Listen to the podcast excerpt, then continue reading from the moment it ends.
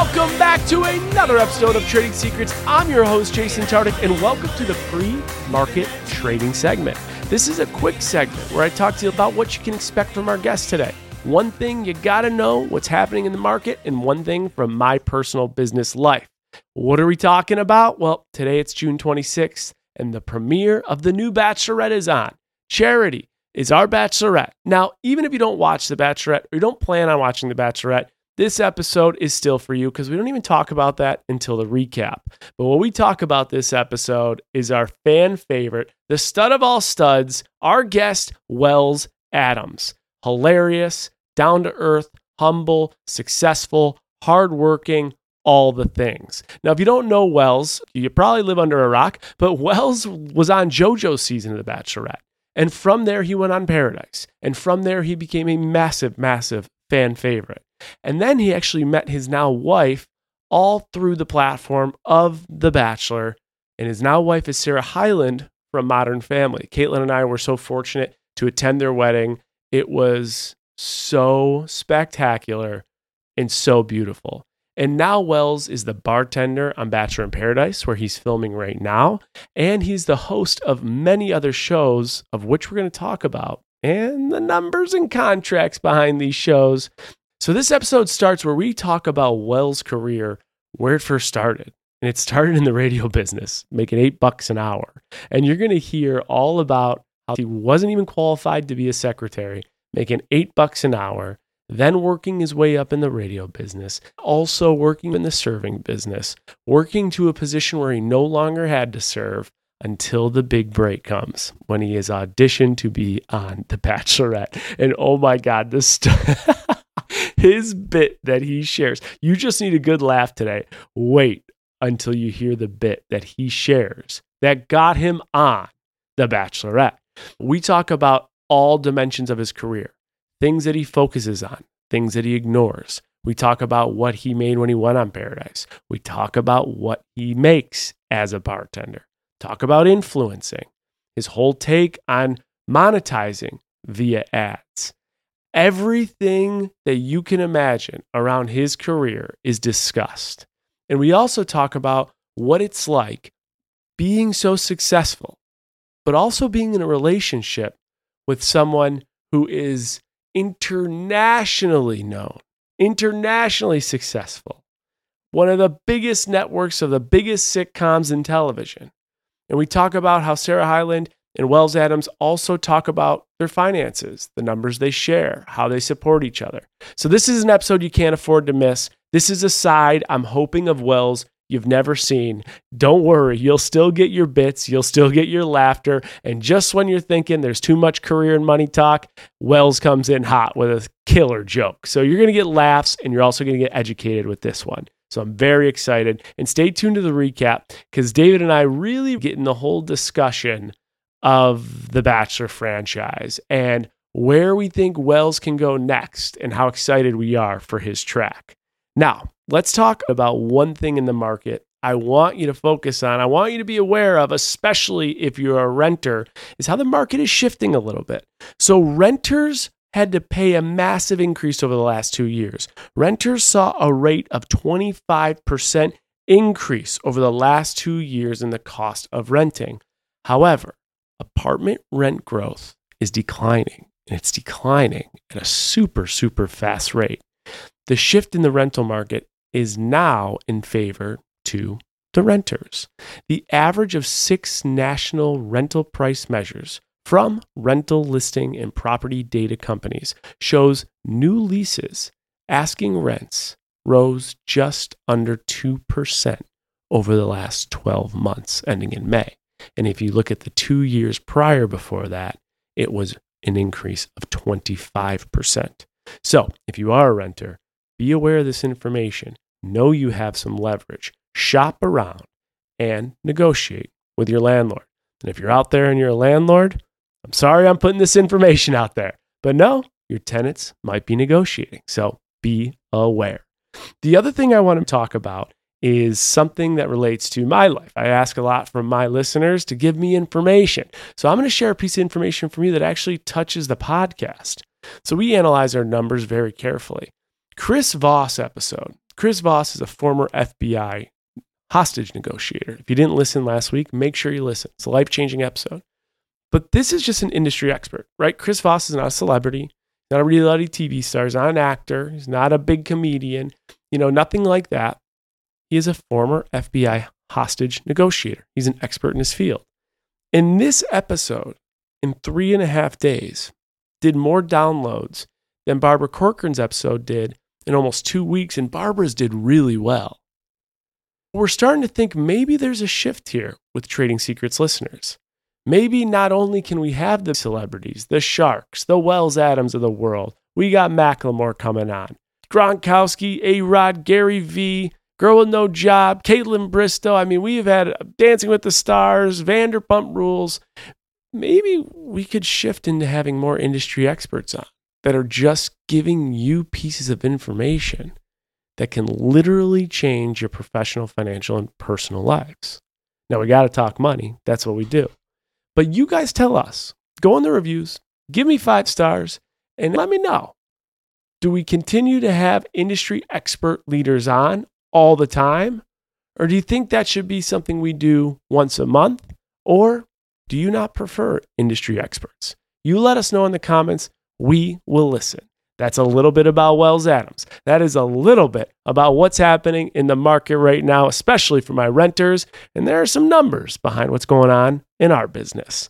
This episode is a funny one, it's an educational one. And Bachelor Nation, buckle up. There's some things that have never been shared before. Let's ring in the bell with the one, the only Wells Adams. Welcome back to another episode of Trading Secrets. Today we are joined by Bachelor Nation fan favorite and reality TV personality, one of my favorites, Wells Adams. When it comes to making a career out of being on reality TV, Wells has truly made the most of his opportunities.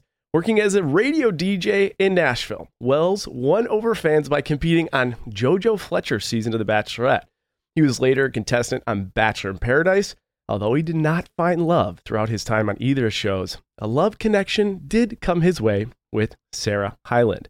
Fast forward years later, Wells and Sarah are happily married. Wells is thriving in his recurring role as the head bartender every summer on Bachelor in Paradise. In addition to working closely with the Bachelor franchise, Wells has expanded his media career by adding podcast host and TV host to his resume.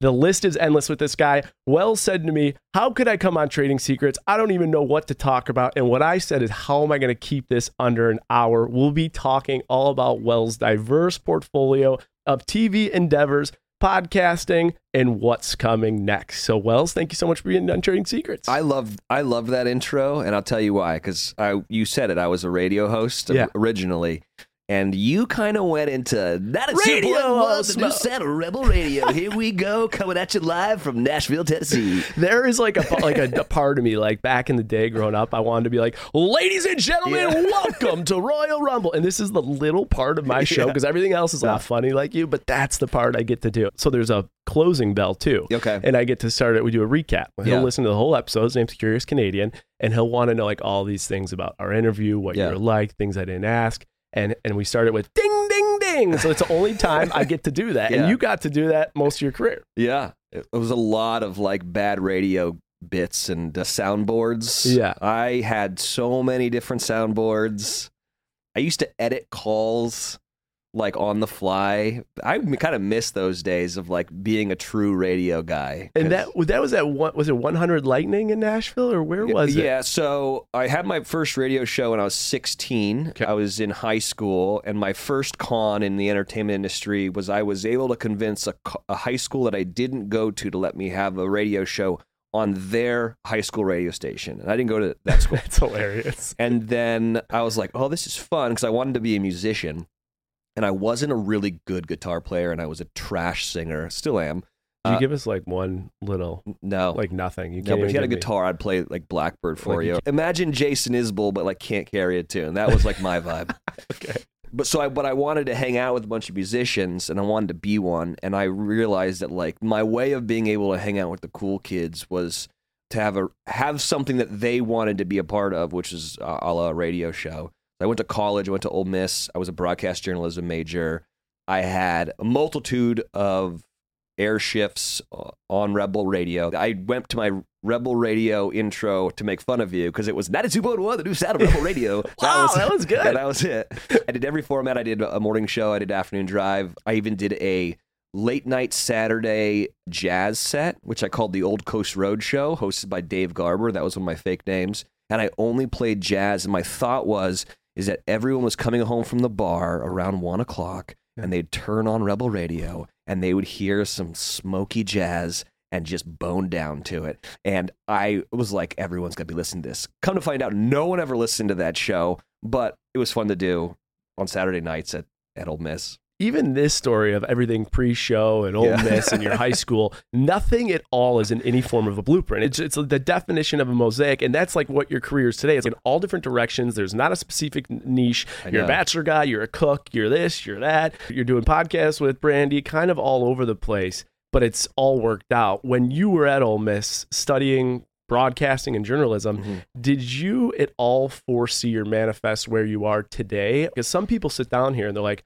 I had it ready to go. Yeah. I knew I was going to be here and I'm here. And your career has taken so many lefts and rights. Did this at all become what you anticipated it? No, I think my my initial thought was, and I do this with a lot of my goals. is Like once I achieve them, then it's like on to the next one. But my initial thought was, okay, get paid to be a radio host somewhere, and if I can do that, then that will be successful. My sisters went to Vanderbilt, so I had a sister still in Nashville. My plan was to go to Nashville and try to get a radio job there because that's where they made music. So there has to be radio shows to airing there.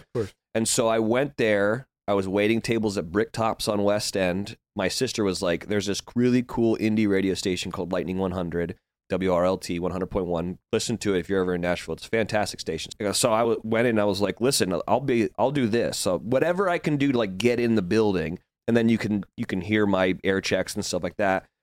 And I remember sitting down with the with the GM and the program director, and he was like, "Well, you're not." You're not qualified to be a secretary. What's your Excel skills Yeah, like? you, you can't do this, but you, your air check is good. So For people out there that don't know what an air check is, what is that? yeah, so you would have like tidbits of your radio show.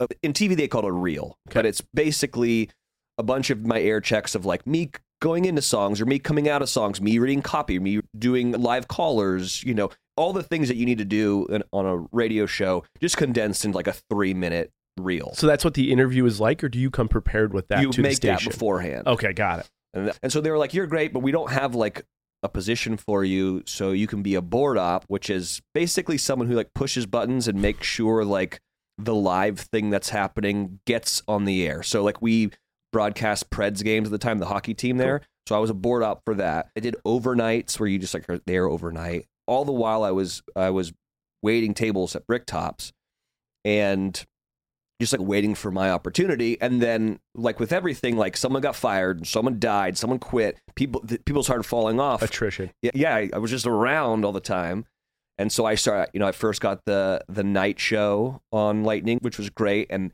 when i got that i was also the promotions director someone's got to like buy the the koozies and Sure. the hats and the glasses that you give out uh, you know at bob's used car lot to this day of all the things i've done one of my most proud moments was quitting my waiting tables job at bricktops To be able to do yeah, that. because I was like, I got hired, was making thirty thousand dollars a year. Each of those positions, what do they pay? God, I I got to look back. I think I started at eight dollars an hour. I think I was getting ten dollars there at the end. And I remember I had like my I had to write it down like on a sheet, Yeah. turn it in. I was probably making, you know, four hundred dollars a month. So that's why I was still waiting tables. I was having to like subsidize. Quick question Yeah. there, though. You go to Ole Miss. Yeah. It's a great school. Your Yeah. your family members. I've had the pleasure of meeting them. Extremely smart. Done Yeah. really well.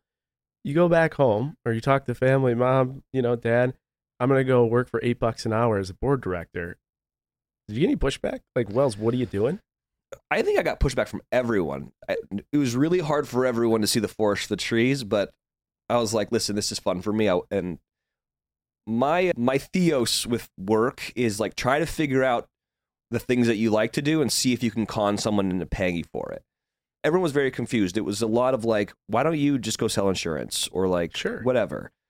So I think I got a little bit of pushback. I remember the hardest thing for me was all my friends who had went to Ole Miss. A lot of people moved to Nashville after Ole Miss. And all my friends had like really good jobs or good jobs, you know. And I was waiting tables, and they'd come into my restaurant, which was a good restaurant, and I'd wait on them. What and I restaurant was it? Bricktops. Oh, Bricktops, on West right. Great restaurant. Yeah, yeah, I was a terrible waiter. I was great with my customers, but I never remember the fucking menu, so I just make stuff up. Which I this is what I still do. Like Which is likely what you do on Paradise. it's just it's what I do. As a bartender with now. every part of my life. Sarah's like, I never know what if anything's true or not with you. And they would be like, "What's the Hannah Ranch ribeye?" And I'd be like, "Oh yeah, man, it's Asian flavors with pineapple." And I remember, I remember my boss coming up behind me and he goes, "Literally none of the things that you described were in that dish are in that dish." But And you're was- doing it with a straight face and a hand gesture. but it was the most expensive thing on the menu. And I was like, who cares? I sold it. And he's like, yeah, okay, whatever. But yeah, it was tough for me. I remember thinking it shouldn't be like this, but when you serve someone, you feel less than.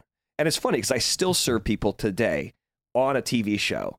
Do you feel less than?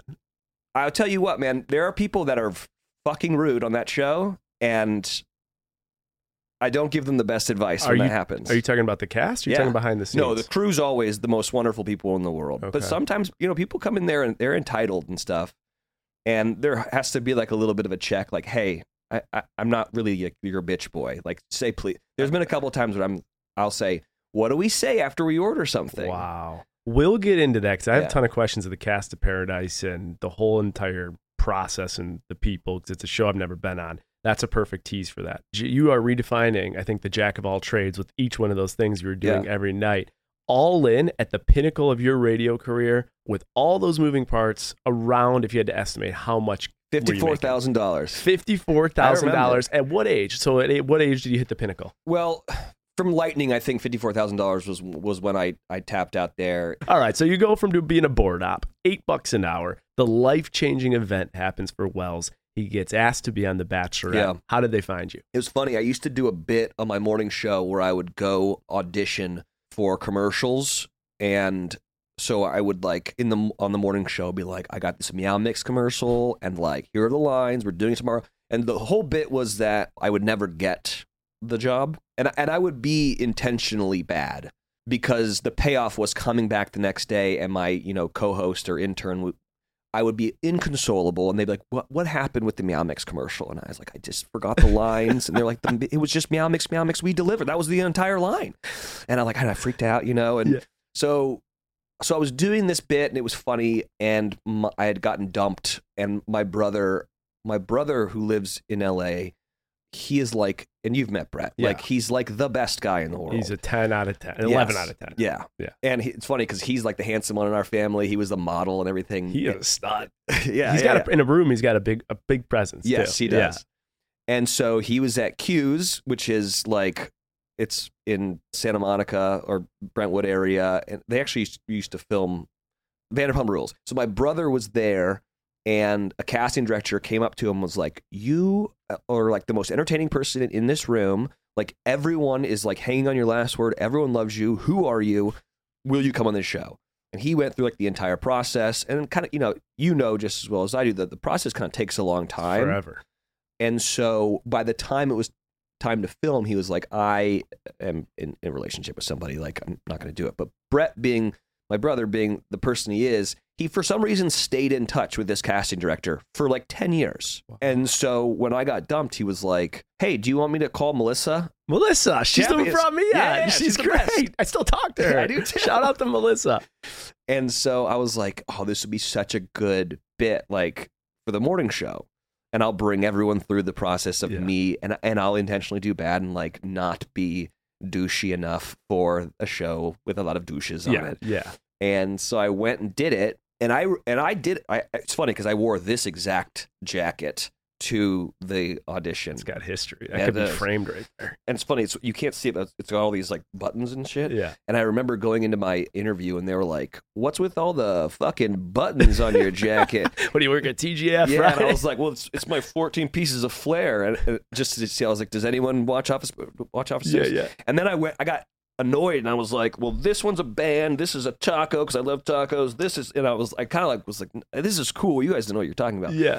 But I went to that audition, and I was wearing all denim because I was had just finished a radio show, and I had another one coming up, and I wasn't gonna get all dressed up, and I wasn't really trying to get the the role of being on The Bachelorette. And I remember walking in, and everyone, I don't know if this was your ex- experience, but everyone was wearing suits as if like this is what they're going to wear when they get out of the limo. Like a suit and tie? yes. Wait, what? How Yeah. many how many people were there? There were probably like 20 people. It was like a, at the, in the lobby of a hotel. Yeah. And so I walked experience. in and I'm like, I was like, oh, off to a blazing start. Not even wearing what I'm supposed to be wearing right now. But that'll be a good story on the Yeah. morning show tomorrow. exactly. Which it was. Yeah. So it was like hilarious. And so I went up and I did the audition, which is kind of similar to like this vibe of like you go in this small little hotel room, they've got a bunch of cameras on you. And they were like, all right, so who are you? And like, what do you do? And I was like, I'm a radio DJ. And so they were like, okay, then do your radio bit. And so that day I had, like, I remembered what my bit was that morning. Still do. It's funny. And I did it for him. And I had these two women like dying laughing. And I had a heart out. How long was the bit? Well, the bit that I did, I can I know exactly what it was. It, it was take yourself back to 2016. Justin Bieber was in some trouble, is in some hot water because he went and peed in a bucket in, in like a restaurant somewhere. And it was like all in the news that Justin Bieber peed in this bucket. How dare he just go to the bathroom and all this stuff. So the bit was taking it from the perspective of the bucket, like, man, I've seen some shit, but like, what a day. Justin Bieber gave me a golden shower. like, whoa, man, like, today's the day. Were they die laughing? Yeah, and I was like, and boy, did he have a nice cock, and like, you know, like,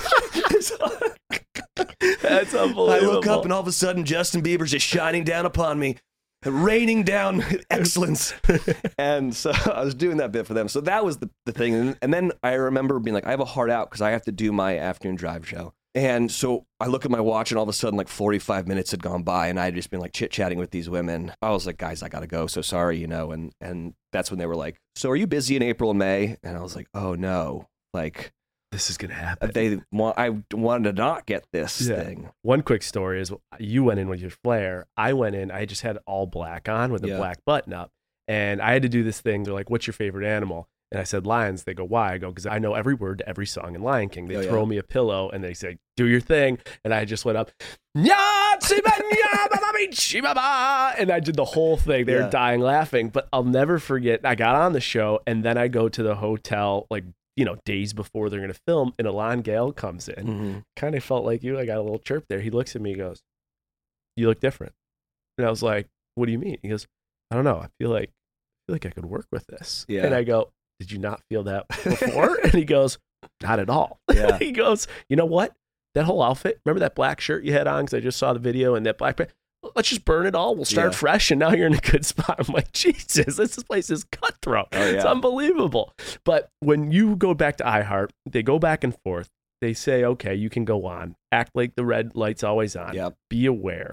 did you get paid while you were on the show, or did you have to take vacation? And when you stopped filming and came back, did you immediately jump right back into your role? Yeah, so I fought to have paid leave because in my mind, I was enhancing the brand of iHeart by being the radio host for iHeart on a nationally televised show. And I, to this day, think I think I had a good argument, but they were like, "No, we're not going to pay you while you're gone." I'm like, "All right, fine." So I had to take a leave of absence, and you know, when you go on the Bachelor, you know how you could be for three days Sure. or it could be two months. So I took my leave of absence. Well, I think what I did was is that I took all of my vacation days for the first two weeks. I was like, I think I'll probably make it two weeks, and then everything after that will be Two weeks. Yeah. That's what I felt. Well, and then it became like a war of attrition. It was just like, let's just see how long I can stay on this thing. Please. One more say day. Stay on this. I want to go to Argentina because I knew JoJo did not like me. But Uh, th- but that's also, by the way, any anyone who watches the show, that is the mindset of almost every person that's on. There. Absolutely. What do I do to survive another minute, another day? Yeah. And some of the motive might be fame. Some of the motive might be t- a TV screen time. It might just be like, this is fucking cool. I Yeah. don't want to go home. But everyone does that. It's just how do they do it, and emotionally, how do they react?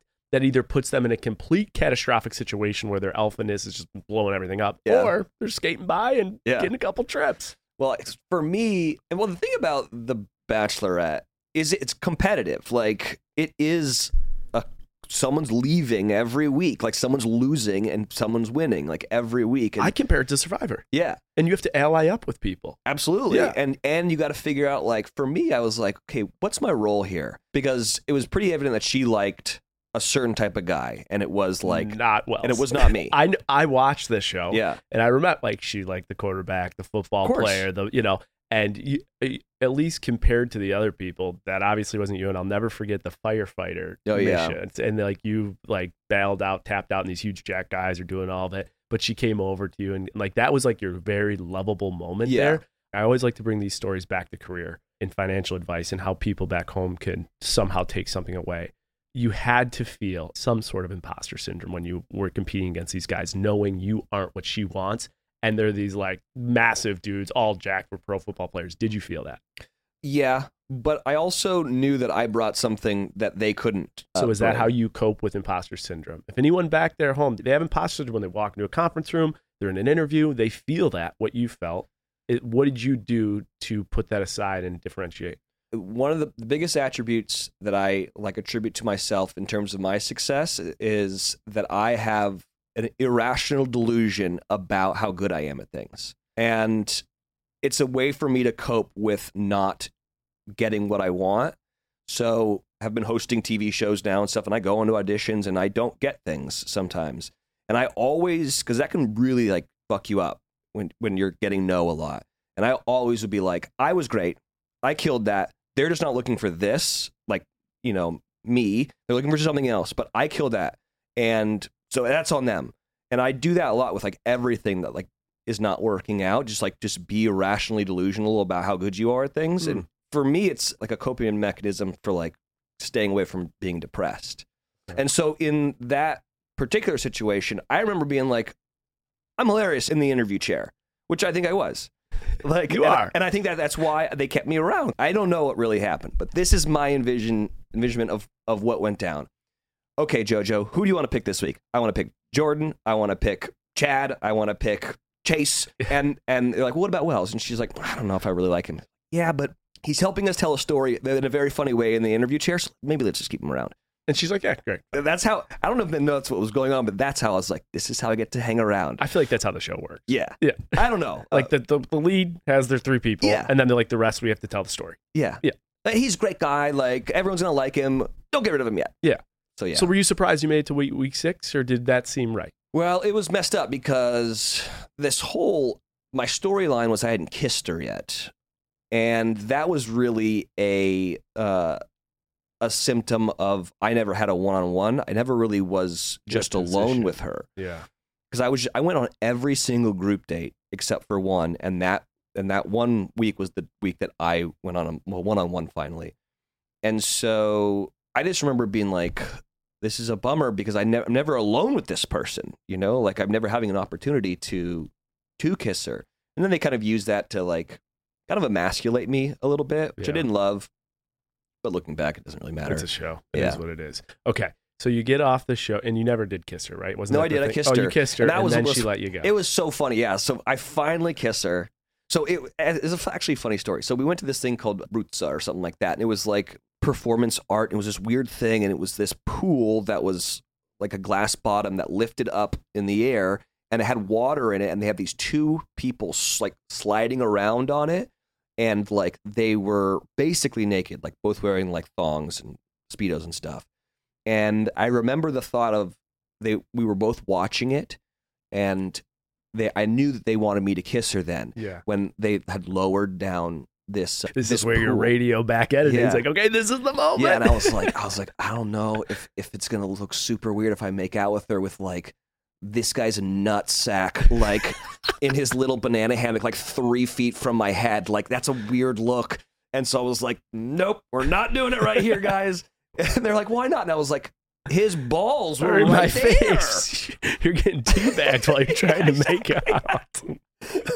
Listen, I know I'm the skinny funny guy, but come on, stop Give me a emasculating me. uh, yeah. So, anyways, they put me through it, but Okay. Yeah. Got it. And it all happened. You get Yeah. out of there. You go on to Paradise, what, months later? so they wanted me to do Paradise because I think I was like a fan favorite, everything, and I had no desire to do the show. I was done. I was like, I'm. I have a good career. I'm really proud of like what I've built. Like this show is kind of trashy at the time. It was kind of considered a, a trashy one. It might still be considered that. I'm not really Paradise. sure. Yeah, I think it's, yeah. yeah. My I my think- family did not want me to go on the I show. I think compared to The Bachelor Bachelorette, it's probably a step down in that yeah, like reality realm of like the trash scale. Yeah, You but I, but I, I, I, I am not saying for the bartender. I'm saying for the cast. no, but I also think it's the best show. Like, Oh, it's, be- it's because definitely it's the, the, best funniest show. Yeah. It's the most entertaining. yeah. So my and my family really did not want me to go. I remember I was at like my my sister's lake house in Texas, kind of like leading up to Paradise, and every it was like an intervention. Everyone sat me down and like, do not go on this show. Like, it's not a good look. Like, you are you already looked fine on that show, which we weren't even sure about that. Like, you have a good job. Do not do this. And You did it. I did it. okay.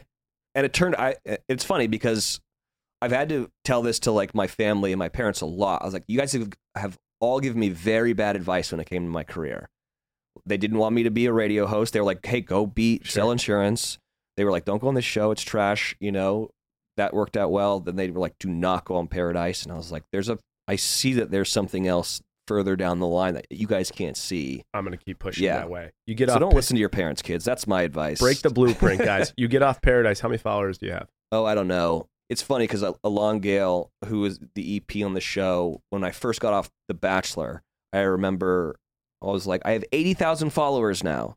This is great. Like, I don't need to do any more of these shows. Like, I have a, I have my my A three base. radio shows. I got 80,000 followers. This is amazing. Yeah. And he was like, That's nothing. You need to go on the show. And I was like, No, I don't. I really don't want to. And then that's kind of like how the whole negotiation of of my role on the show now came about. Okay.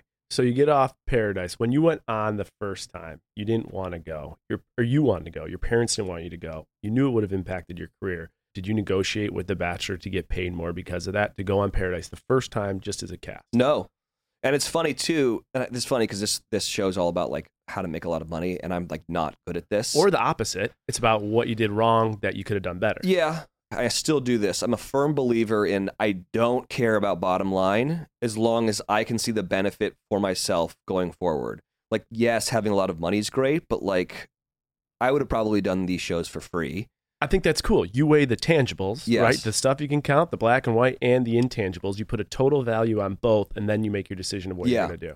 Okay, got it. And it for me especially like in the world that i was in in radio the, the value for me was like growing the awareness of me of who i was to everybody you know? Then i could have gotten like a syndicated show because everyone on the radio because everyone knew me and like that's how i was looking at it and thinking about it. And so yeah dude so i think you guys have talked about it before. Yeah. it used to be $400 a day Yeah, was what you got in paradise. But then there were people there were outliers who would be like i'm not going unless you pay me $30000 or whatever sure, it was. Sure. I wasn't playing hardball in terms of that. because I remember some people that wanted to negotiate like a 25, 30K like guarantee. Yeah. Because what they figured, if they have to guarantee me that money, if I walk in there day one, they're not going to let me go day two. Well, if that's not true, if, if we 'Cause got a you've good- seen it. if there's a good exit for you, You're we'll out. take it. Yeah. Okay. All right. no, I don't mean I that that I say that in in jest, but yeah. So and and it's this is gonna blow people's minds. But like the first three years of me being the bartender, I was just doing the four hundred dollars a day thing. Like What? I never I it I didn't renegotiate my deal until until maybe my fourth season of being the bartender. Why? because it's a good show. I'll tell you why. Everyone fucking wants that job.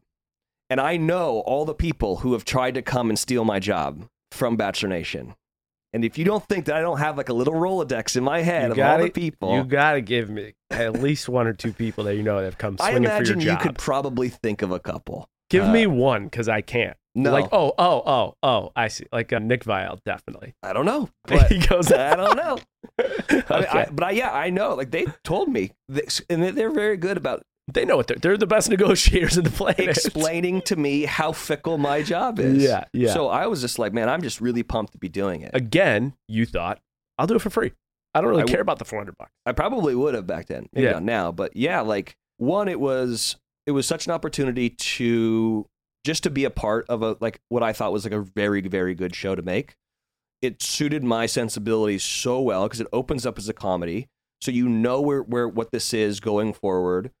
I was a good bartender, like in college and stuff, and at, at Bricktops and whatnot. You weren't a good server though. I wasn't a good server. and I'm actually not a great bartender, but I can make a couple drinks. And once I got the taste of like helping people find something, it became very like rewarding for me. because the bartender's gig is one thing, but like the therapist gig is like really the where the juice is on that show, right? And and so much gets cut of me talking to these people, but you know the the whole thing is is that I was in their shoes. Like I remember how it felt to be on that show and have like crippling anxiety about how I was going to look and what my edit was going to be and what what should I be doing. And I'm not sure if I trust any of these producers yada yada yada. And I'm the one person who's like I know I know where you are at. I know where you've been. I've been there too like it might be it might look bad if you go talk to so and so or like I think that you got to go like you should probably break up with her before she finds out about like you hung out with so and so in the pool or whatever you know because I I want these people to be successful in like in love and stuff. And so once I started having a hand in like helping the show be successful, then it became I was just proud of like getting to do it. I find it that makes a lot of sense. And your role has changed. And you even talked about how I would have done it for free then, obviously not now because your value exchange changed drastically and continues to change in the right way.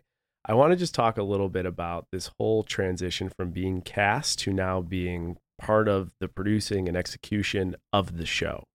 You had mentioned that you deal with different people of all personalities, some douchebags, some nice people, some people you have to literally coach to say thank you. Mm-hmm. I've noticed this just from personality types, people that come off the show. It's really interesting to see where the confidence, arrogance, insecure, humble, down to earth varieties are, and they just land on all different spectrums. I would think anyone that's on Paradise, especially these days, especially these days, is talking to you and they're looking up to you at a level like no other because of all the success you've achieved from the show and outside of the show. But you're telling me that's not always the case. And I'm curious from your professional standpoint, what's your observation there and why? Well, this has always been my like credo with work because I saw it happen long before I was on TV, but it's really, really hard to fire the guy that everyone likes in the office. Mm. And so I've always been that way. Like, and it's not to say that I'm not really a nice person, but like, it's really, really tough to get rid of somebody who everyone is pumped about seeing every day, you know? And so I, I try to bring that into that situation. And I tell people on Paradise that same thing. Like, it's really, really hard to be mean to you in terms of your edit or whatever if everyone likes you. You know, like be nice to the person miking you up. Offer, you know, the photographer's assistant water because you know they're sweating like a hooker in church over there. like, you know, like that stuff kind of goes a long way. The thing that I have to get over when people are rude to me is that's an insecurity thing for them. Like that's an issue for them and it's not really at me.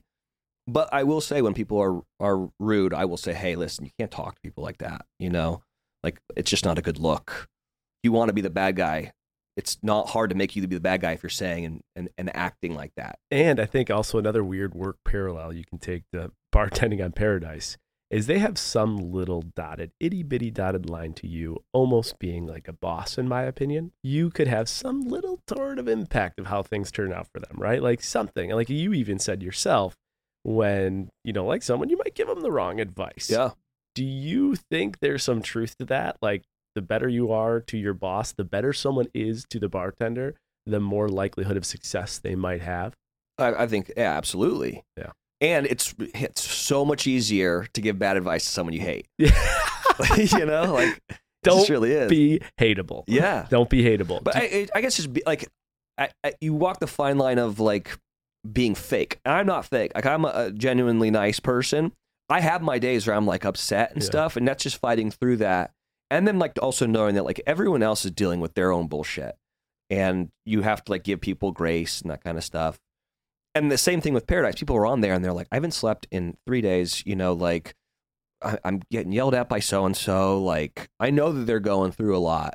And so i do give them a little bit of grace, grace. but like the radio world you saw all different positions right? From secretary all the way to the top.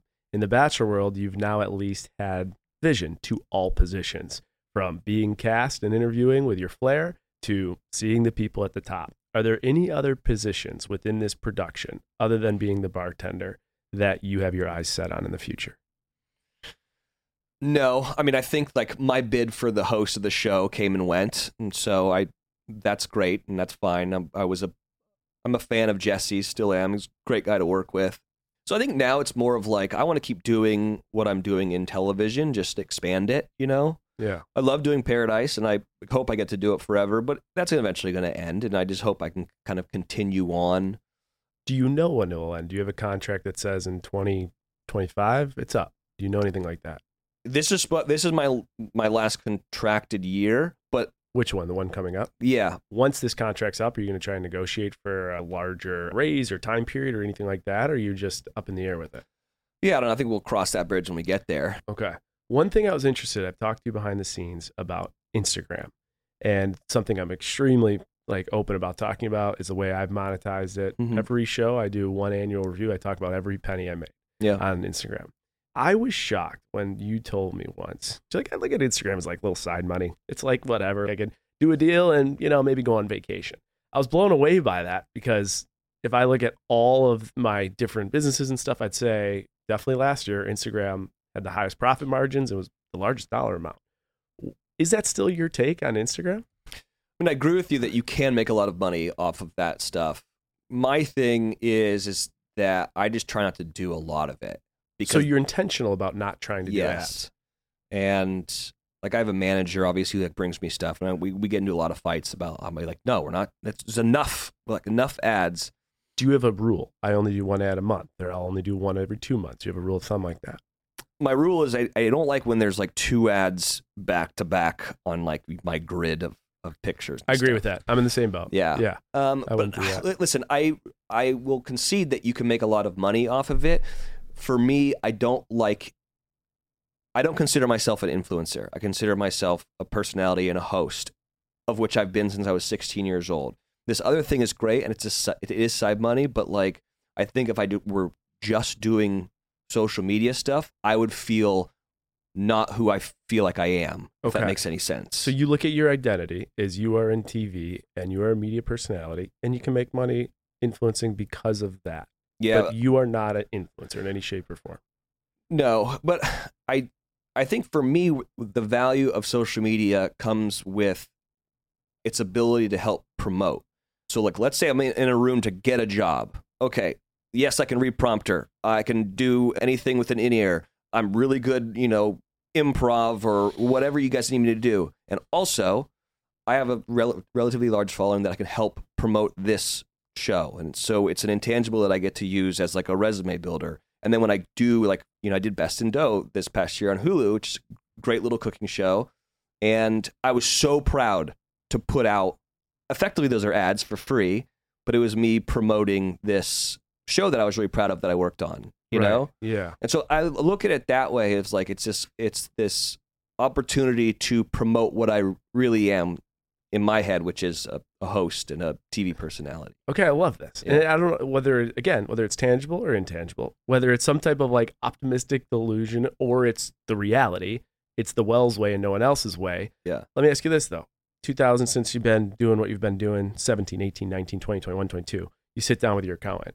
Your accountant's doing all your financials and they're looking at all your sources of income. Is it fair to say that social media influencing is usually a top source of income or no? Yeah, it's up there for Yeah. sure. Um, yeah, it's it's it's pretty high up there, but I would say no. Like I did two TV shows last year, and that was the bulk of like what I made. And if that's the bulk now, I'm assuming that transition for you has flipped, right? Where it was influencing podcasting. You've now built such a strong brand. It's TV with influencing and podcasting below. And then your value, the host, like we had Rob Gronkowski on, he goes, Yo, man, I made a lot of money in the NFL, 70 million bucks, but that doesn't touch TV land. Like Yeah. that TV money is different. I assume your trajectory is TV money is going to hopefully continue to move at a, at a, at a high pace in the influencing and podcasting there's gonna be more separation. Does that look? yeah, and I think that's what I'm hoping for too. Yeah. Yeah, that's what I'm striving for. Okay. And I also there's also another thing that like I haven't gotten into producing shows, but I eventually want to start doing that. Whether that's with my wife or not. I love being on in, on camera because I do have an ego and stuff. Mhm. But like, there would be a lot of. It would be very gratifying to create something and be behind the scenes and make something. You know? So many options. Yeah. We just had Kaitlyn on the 100th episode. Mhm. One of the things we talked about was business and relationship. And she talked about how, well, as partner, there was a lot of emasculating, what you talked about, just Mm, based yeah. on her success versus his. And we talked, we brought it back to our relationship and talked about that. Professionally, do you feel any of that in your current relationship?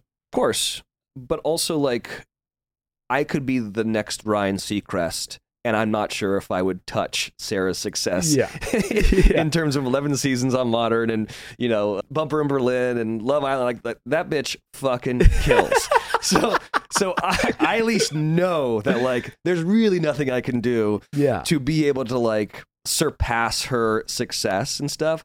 But then again, like I go back to you, we ha- and that's I'm sorry because this is your show, but like we are so tied to the barometer for success is money, Yeah. and it for me it's not like I love that though. I think that's such a good perspective. What is it? I- I think being really proud of the work that you do is really, really important. Because, like, yeah, I could go, case in point, I could go sell diarrhea tea and FabFitFun boxes and make so much fun fucking money. Five million a year And all I- day. Yeah, and I w- would not be proud of myself. Like I, I would not be proud of the work that I did. But if I go do like a, you know, a, a small little Hulu show that like I, I think was turned out to be really fun and funny and good, and yeah, I didn't make as m- much money, but I'm really proud of that thing, and I made enough money to be to live fine, and you know, luckily my wife is very successful, so things go bad, I'm sure she can help me out. I think it's a slippery scale when you just when you're only looking at bottom line of success being financial. Yeah. I think that's great. I've always said like the biggest hack when it comes to work is to get people to let you I mean everyone's it's an old saying or what like you know do what you love and you don't have to work a day in your life but like that's all, that's that's all good. The hack is is convincing people to pay you to do shit that you love. yeah. And once you can do that then it's like man this is this is great. Like Yeah.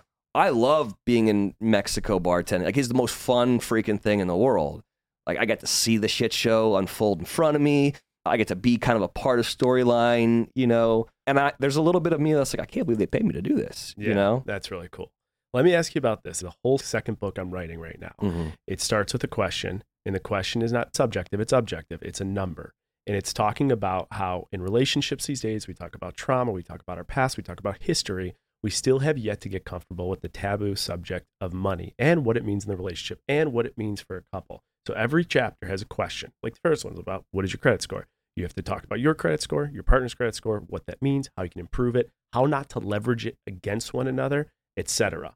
Do you and Sarah ever do anything like that? Do you guys talk about the money you make? Do you talk about how to manage it in a healthy manner? How to not let things like that, the success of one or the other, the ebbs and flows of your industry, throw your professions off or your finances off as a couple? No, it's more of like we're good teammates, and so it really more of our conversations are, and she gets a lot of these offers more so than I do. Would it be like, hey, I've been offered to do this thing for this amount of money, Sure. and then it's weighing the pros and cons of, of is this good for us? Is this good for your brand? Is all that kind of stuff, and then we kind of reverse engineer it back to like, okay, so if you go do this, what does this look like, and and going backwards. But like, no, like I don't know what Sarah's credit score is. I don't think Sarah knows what Sarah's credit score is. she has a team of business managers who are That dealing do with it all that. for yeah. her. Okay. My business manager talks to her business manager, and that's how things And work. that's how it all works. We don't all talk works. to each other No. about it. I mean, we- right. we- she- I know it is. It's tough when like the numbers that uh, I'm offered are much different than the numbers Sure. she's being offered. Sure. but it's all relative. And yeah, so it's a, it's a lot of like, okay, is this good for us going forward? Okay.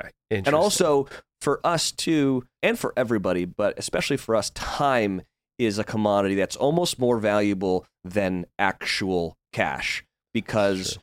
you know, so she does Bumper in Berlin. That's a three month shoot. She does Love Island. That's a two month shoot. So now we're talking about almost half the year she won't be around me. So like, what is the value of the next thing that take her away from our life here, and is it worth it for her to go do those things? Yeah. And same with me. Like Paradise is a is a month shoot.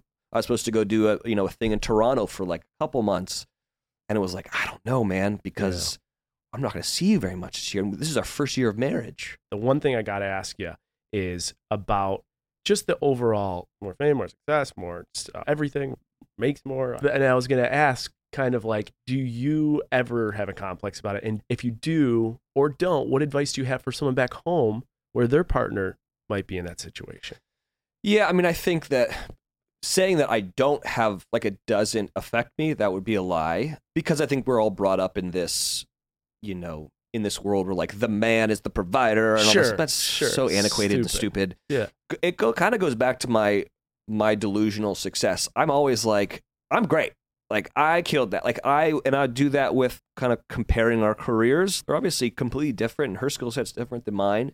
So no, I I I'm just really really proud of her. And I think that if you can start having that feeling to replace like the jealousy maybe is the Sure. what the word is or resentment or something of Yeah. someone's success with like pride and be like, dude, my bitch fuck kills, you know? Hell like yeah. she rakes it in. She gets the bag. She is a boss. It was funny. We were talking about a Hall and Oates song came on, and she goes, "If I could encapsulate Which who- song was it? Wasn't Rich Girl, was it? No, It's it my wasn't Rich Girl. Uh, oh, God, I gotta look it up. Anyways, it was, and she was like, "If I could, if there was a song that I could say would encapsulate you, it's this Hall and Oates song." And I'm like, "That's very, very odd." and she then she was like, "So what song encapsulates me?" And I was Yeah. like, "Well, that's a tough thing." And I came came at her with, "I think it would be Queen, Killer Queen." And she didn't like this at first. And she was like, "Why?" And I was like, "Well, you are a Broadway kid. You're like classically trained singer. Like Freddie was an opera singer in a rock band. You also are an ally for like the LGBTQ, so like that also works. yeah. But also like the songs about this badass bitch, you know, like who's having like people over and everyone loves her and is you know in awe of like her badassness. And then when I told her that, she was like, "Oh, okay. I, I all- like that being my like my energy or my song." it all clicks. Yeah. I, I completely agree with you. I think like there's always there's always something that happens where you think about stuff. Like I think about what Kaitlyn's done in her lane and like just the empowerment she's had on people and they'll come up to her and I've seen people cry just being like I I heard there was one girl who said like I was in a really dark place rethinking my life Mhm. and the your advice and your show helped me bring out of that and she just gave Kaitlyn a hug. And that was like one of the most beautiful things I'd seen. And then you walk away from that and, and I am like I started to I'm like, how amazing is that, right? But then like let's say it's like five hours later and you're thinking about it. I'm thinking, am I doing enough in my lane to make an impact? Yeah. Am I doing enough to like actually change? So I, I and I start to think like that a little bit. Like maybe I'm not doing enough to like really change someone's whatever in my lane. I think Yeah. I think through that a little bit. But I do agree. I think the advice out there is like like it's I get so proud of her and I want to support her. I want to see if I truly when she succeeds, I get so happy. I get fired up myself. So Yeah. I think I think that's part of it and that's that's just a, a huge part of the puzzle and it's it's honestly just a beautiful thing, really. Yeah, I, and I would say that that's the most beneficial thing about getting married, aside from like the tax breaks or something, Yeah. Is that you get you have a you now have a teammate, like you have a partner, like there in your corner. And I was asked this on you know carpets and stuff about like what's the best thing about being married, and I was like, oh, I have a teammate. And I know that's not romantic, but it's true. Like someone gets too drunk at a party, the other one's like, hey, time to go. Let's you know like Yeah. let's get you out of here. Yeah. Or like, you know, I'm not sure if like this next gig is the best gig for you to do because it's on this network or whatever. Yeah. You know, like little things and big things. It's so great to have someone to be able to lean on. And and the second that you start like resenting somebody for their success, you're no longer a part of the team Yeah. anymore. And Yeah. it, her success is now my success, and vice versa. Yeah. You know, Yeah. I think for richer, for poorer, for better, for worse, Yeah. like, and that is a real thing and that bleeds in. And when you have that teammate, it changes the world. And I also think you can tell so uh, one thing I took away career advice from Sarah's family was you can tell she's a good teammate because she is. But also, I got to talk to her dad a little bit at your Mhm. wedding, and her dad talking about how his wife was so supportive of his decision to go into Broadway. yeah, And he was telling they lived in this little itty bitty apartment, like you could barely move, and they were giving Sarah, you know, baths in the sink and Yeah. all these things. Three hundred that's the- square feet. 300 square feet. And Yeah. you talked about like the commitment it took, but how it made their family happier and it potentially helped Sarah with her career. And and that's just that's like when you have teammates, when you have partners, when you have parents and stuff that give you that support, it impacts the whole circle around you, the whole future of your friends, your family. And that's career advice that leaks into all balance of life. That Mhm. like when I was talking to him there, I was blown away. Your wedding was amazing. Your life has been a beautiful, beautiful mosaic, a nice piece of art moving in all directions, all different colors, sizes, and scales, and it's going to continue to do so. Wells, this has been awesome. There's just so much to talk about in so little time. We got to wrap with your trading secret. So, one piece of advice it could be financial advice, career navigation advice, life advice. You can't get in a textbook. You can't learn from a professor. You can't learn from your boss. You can only learn through Wells Adams and your and your wild story professionally and personally. So, one trading secret, what could you leave us? Listen, I told you before coming on this, I was like, I'm not like a finance guy. Like, I'm not sure if I'm a very good guest for this. But okay, I'll, I'll give you two pieces of advice. The first one, I think this is a quote from Lex Luthor. So take it for what you. It might be from somebody else, but buy land. It's the only thing they're not making any more of. I'm a firm believer in real estate. I think it's a pretty solid bet, and passive income is pretty freaking awesome. That's good. And then my second one is, and I said it earlier, it's really, really hard to fire the nicest guy in the office. And everyone should strive to be the nicest and best guy in the office because one, you bring everyone's vibe up day in and day out. And yeah, you know, like, what is it? Honey attracts more flies than vinegar. Like, just be the best guy you can be or girl, and you'll be successful. In that trading secret, you got anecdotes, you got metaphors, and you also got tangible financial advice. Wells, this has been an absolute pleasure. Where can people find everything that you have going on, your podcast, your shows, etc.? Yeah, so I do a podcast with Brandi Cyrus. That's Miley's sister and Billy Ray's daughter. We have been doing that for six years now. And it's funny because back in my radio days, Brandi was a regular contributor on my show, on my on my pop show. We actually tried to make we tried to get a syndicated radio show together and iHeart turned it down. And we were like, well screw it, we'll just do this podcast. So that we've been doing this forever, and that's called Your Favorite Thing Podcast. And it effectively is what my morning show was, but condensed down into one hour with a lot less music. And when are episodes released for that? Show? Every Wednesday on wherever you get your podcast, and it's effectively it's our favorite things. When we decided to make the show, I think Miley was going through it on social media. I think I was getting a little bit of hate post show, and we were like, let's just talk about the things that we love. Let's just be positive. So it's just things that we love: music, books, TV, funny stories. The other show that I do is called Two Dudes in the Kitchen, and it's me and Tyler Florence. I met Tyler Florence when I was filming The Worst Cooks in America, which I won. And Not a big deal. yeah, no big deal. Beat out Johnny Bananas. Suck it, Johnny. And so now we do a podcast where basically I'm every man. I don't know everything about cooking. Obviously, Tyler does. He's, you know, an award winning chef. And so it's just kind of us talking about cooking, navigating like Thanksgiving or like whatever. And then also like, hey, you're in Austin. These are the places you need to go. So if you're kind of a foodie or want to get into that foodie world, Two Dudes in the Kitchen's great. Real quick, not Yeah. to interrupt, I love the summary of that show. If you read the podcast summary, Yeah. it talks about all of his awards and how famous he is as Yeah. a chef. And it's like, and then we have Wells, the fake bartender, Yeah. the worst cook in America. It's perfect. Yeah. Yeah. I maybe need to go edit that. I never even looked at that. It's that's, great. That's good to It's know. great. And then, yeah, I host a cooking show called Best in Dough. It's on Hulu. You can watch all 10 episodes now. And it is about pizza makers. So if you love pizza or love food, go watch that. It's a really good show. There's a lot of cooking shows out there that, that are kind of like you watch Gordon Ramsay, like he's mean, you know, or like Chopped, you know, like they can be kind of mean. Our show is very, very positive. It's Like- hilarious too. Yeah, I watched in prep for this. The Italian Grandma is Yeah, my favorite. It's, if you need a good laugh and Yeah. just want an escape, it's a perfect show. You're Italian, right? Yeah, I got one percent in me. Okay. Literally one percent. I swear to God, You look very Italian. I'll take it.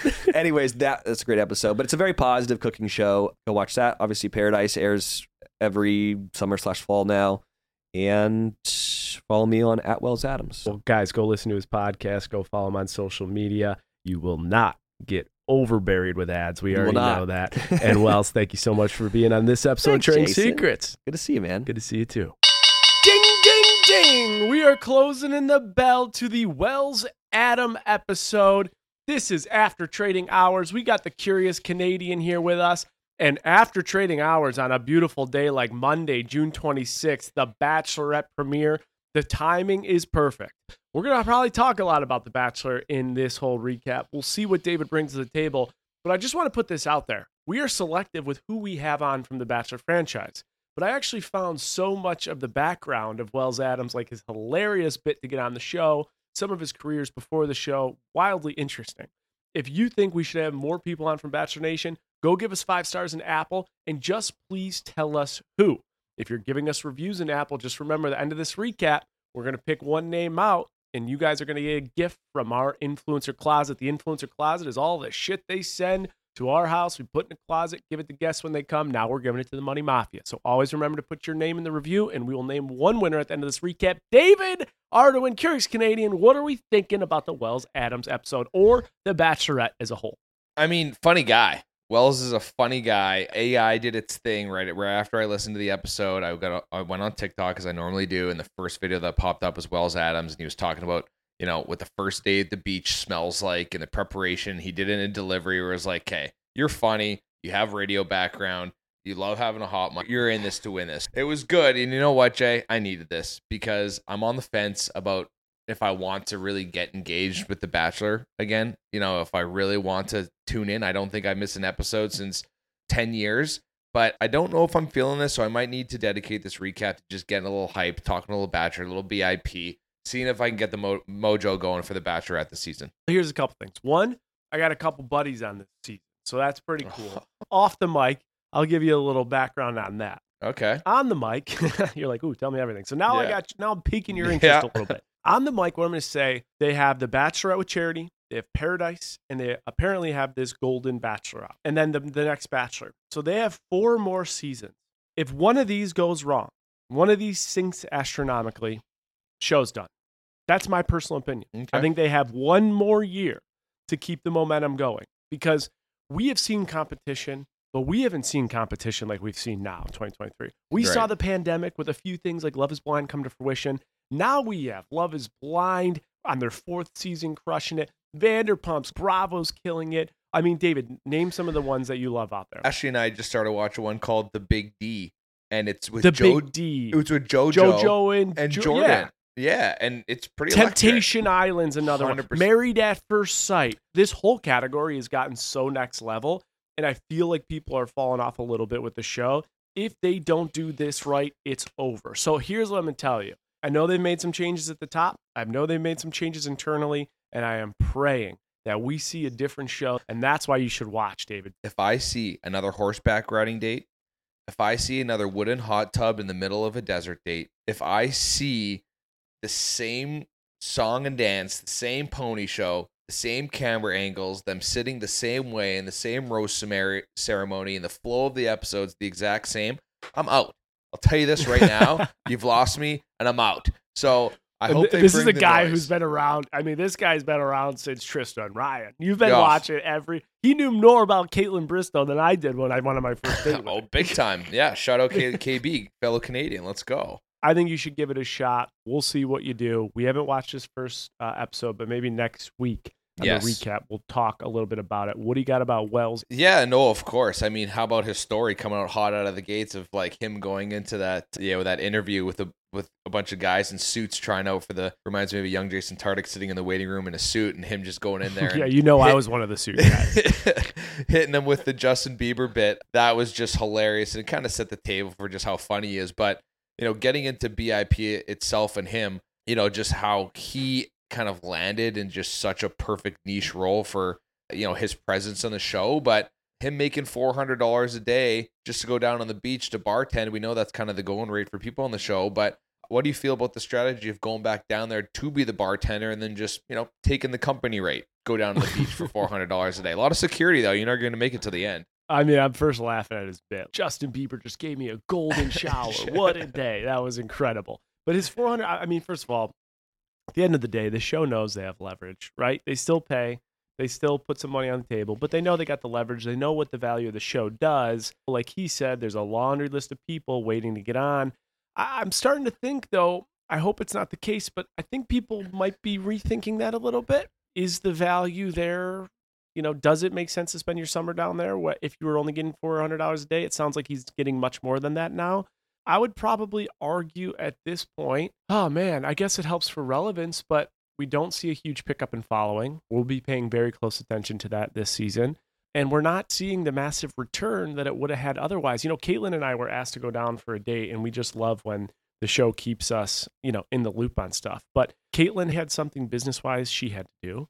I had a opportunity for a brand deal that paid 50k, and you know, we were offered, you know, I won't get into the exact number, just to, but it was, you know, five k or less. Let's say that, and you just you just sit back and you're like, well, what is this gonna, what is this doing? Like, why we go down there to be on TV for 15 seconds to host a date, a few thousand bucks. I don't know. It's just like I don't know if it makes sense, and we, Well, we pass. I, I'll say this for Wells too. Like I, I know there are a lot of people that were upset about there when he didn't get the hosting job and Jesse Palmer did, and he kind of alluded to like that he thinks that that was his kind of like only shot to get it. So you could easily make the argument as we have in the past about you know taking a job that maybe you feel you're underpaid on or for the opportunities of what it could lead to, but you know it doesn't look like it's going to lead to anything but Bachelor in Paradise bartender, which could be great. I I love Wells. I think he's great in the role. I love. I did love when he was honest and he was like talking about the entitlement of some of these people coming down there and then being rude to him and him saying the quote, "It's so much easier to give bad advice to someone you hate." Like I could just, I could just see Wells making a drink and giving bad advice on purpose and like giggling as he walks away, like hee hee, like let's see how this plays out. But do you think he has a shot at hosting the Golden Bachelor? Has that been named? Is Jesse Palmer locked in for for all Bachelor related host jobs? Do you have any Well, inside well, info? Three things I think you alluded to. I want to quickly talk about. Mhm. getting in the door. He talked about it like I would have been a secretary to get into radio. When you get in the door, things open up. Yeah. When you become part of their circle of talent, life becomes easier. A lot of these roles, I can tell you, David, I don't know. There are golfers, there are pro basketball players, there are doctors, there are accountants, there are scientists, but they have a super, super gifted, gifted, gifted, gifted, gifted ability when they're doing what they do and they're in the top 1% of the world and no one can replicate it.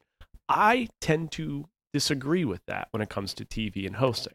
I think some practice, you're a good communicator, I don't think it's this skill set that is like so challenging to Mhm. have. So this has always been my theory.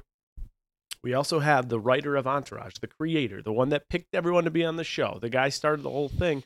He came on and said the same fucking thing.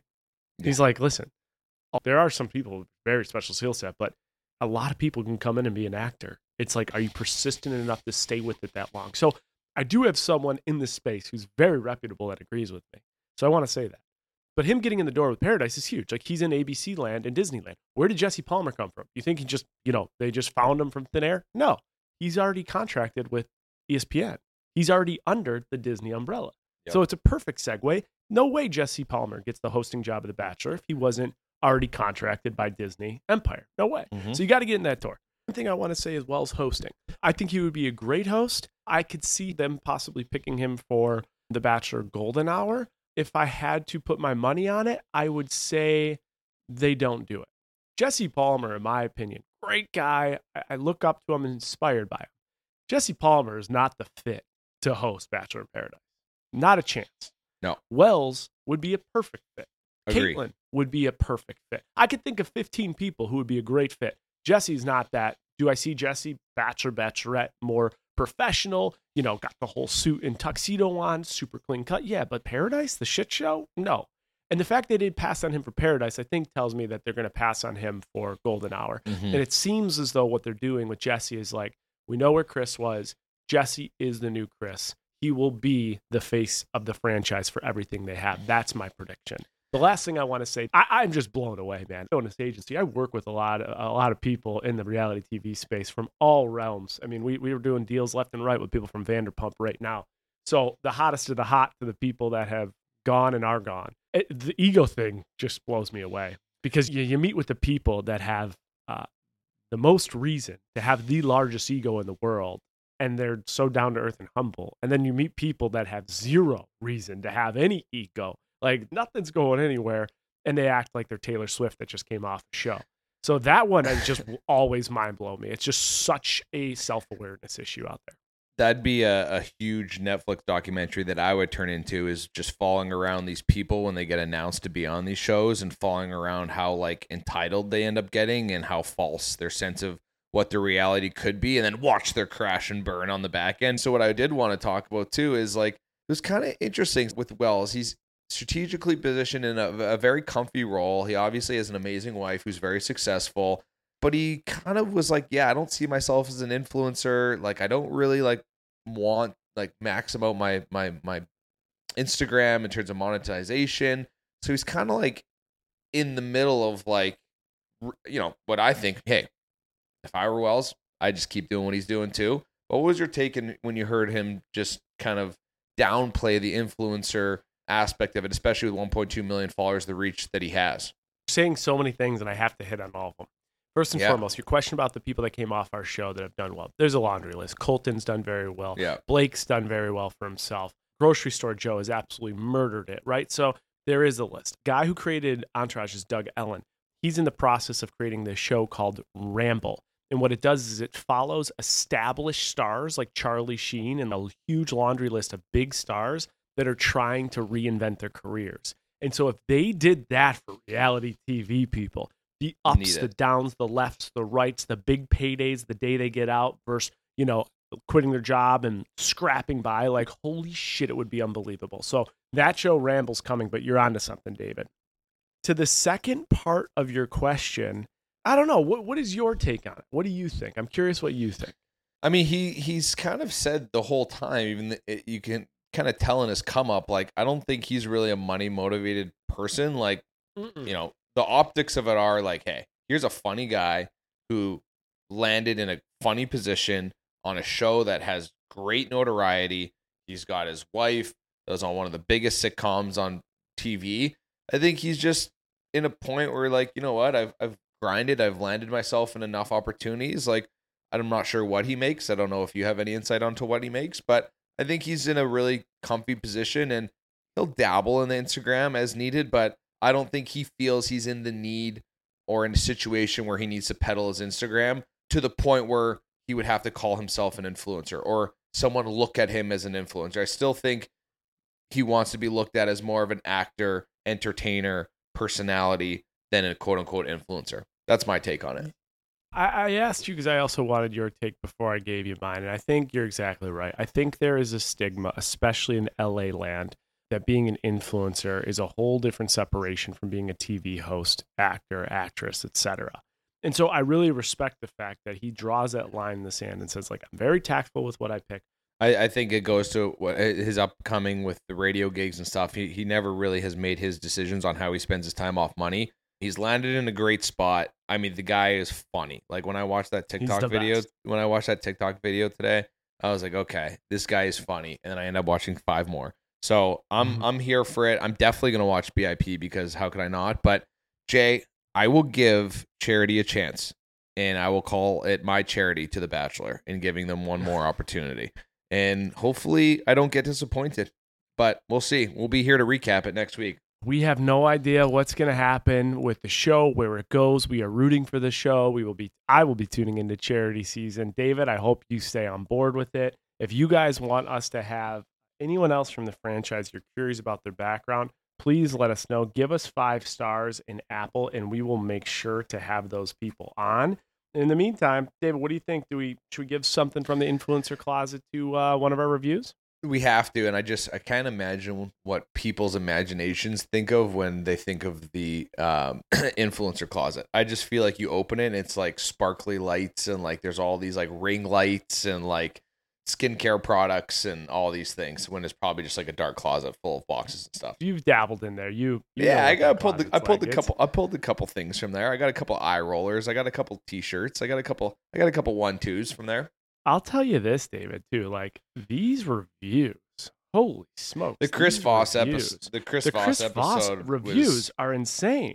yeah. I read Never Split the Difference in 2020, so wasn't sure what additional nuggets I'd gain from this episode of Chris Voss. After listening, I'm obsessed. This is one I already want to re-listen to again and again. I listened before work this AM, and on my 8 a.m. team call mentioned you can't be curious and angry at the same time. The Mhm. line from the podcast. It totally reframes certain discussions. I vow to add, have you ever given up on XYZ into my rig cadence of working? Which, by the way, that was a tactic if you ever feel ghosted. It's absolutely perfect. Thank you for not giving up on Chris and bringing him on. I'm certifiably obsessed with everything about this episode and want to reread his book. Wow, Chris Voss episode was the best hour I ever spent. To get across Chris Voss for an hour is 50K plus. That episode was one that was probably has the best takeaways from any episode ever. So make sure you subscribe to our podcast. Tucci, I think I'm pronouncing this wrong, but email us, trading secrets at jasontartick.com. We have a gift for you from the Influencer Closet. And everyone out there, give us five stars, leave your review. We pick one review every week to give something away. So, thank you for tuning into another episode of Trading Secrets. Make sure to subscribe uh, to our YouTube. Follow us on our Trading Secrets podcast page on Instagram. Join our Facebook group. Make sure to follow David Ardoin, the Curious Canadian, and myself, Jason Tartick. And thank you for tuning in to another episode of Trading Secrets, one hopefully you couldn't afford to miss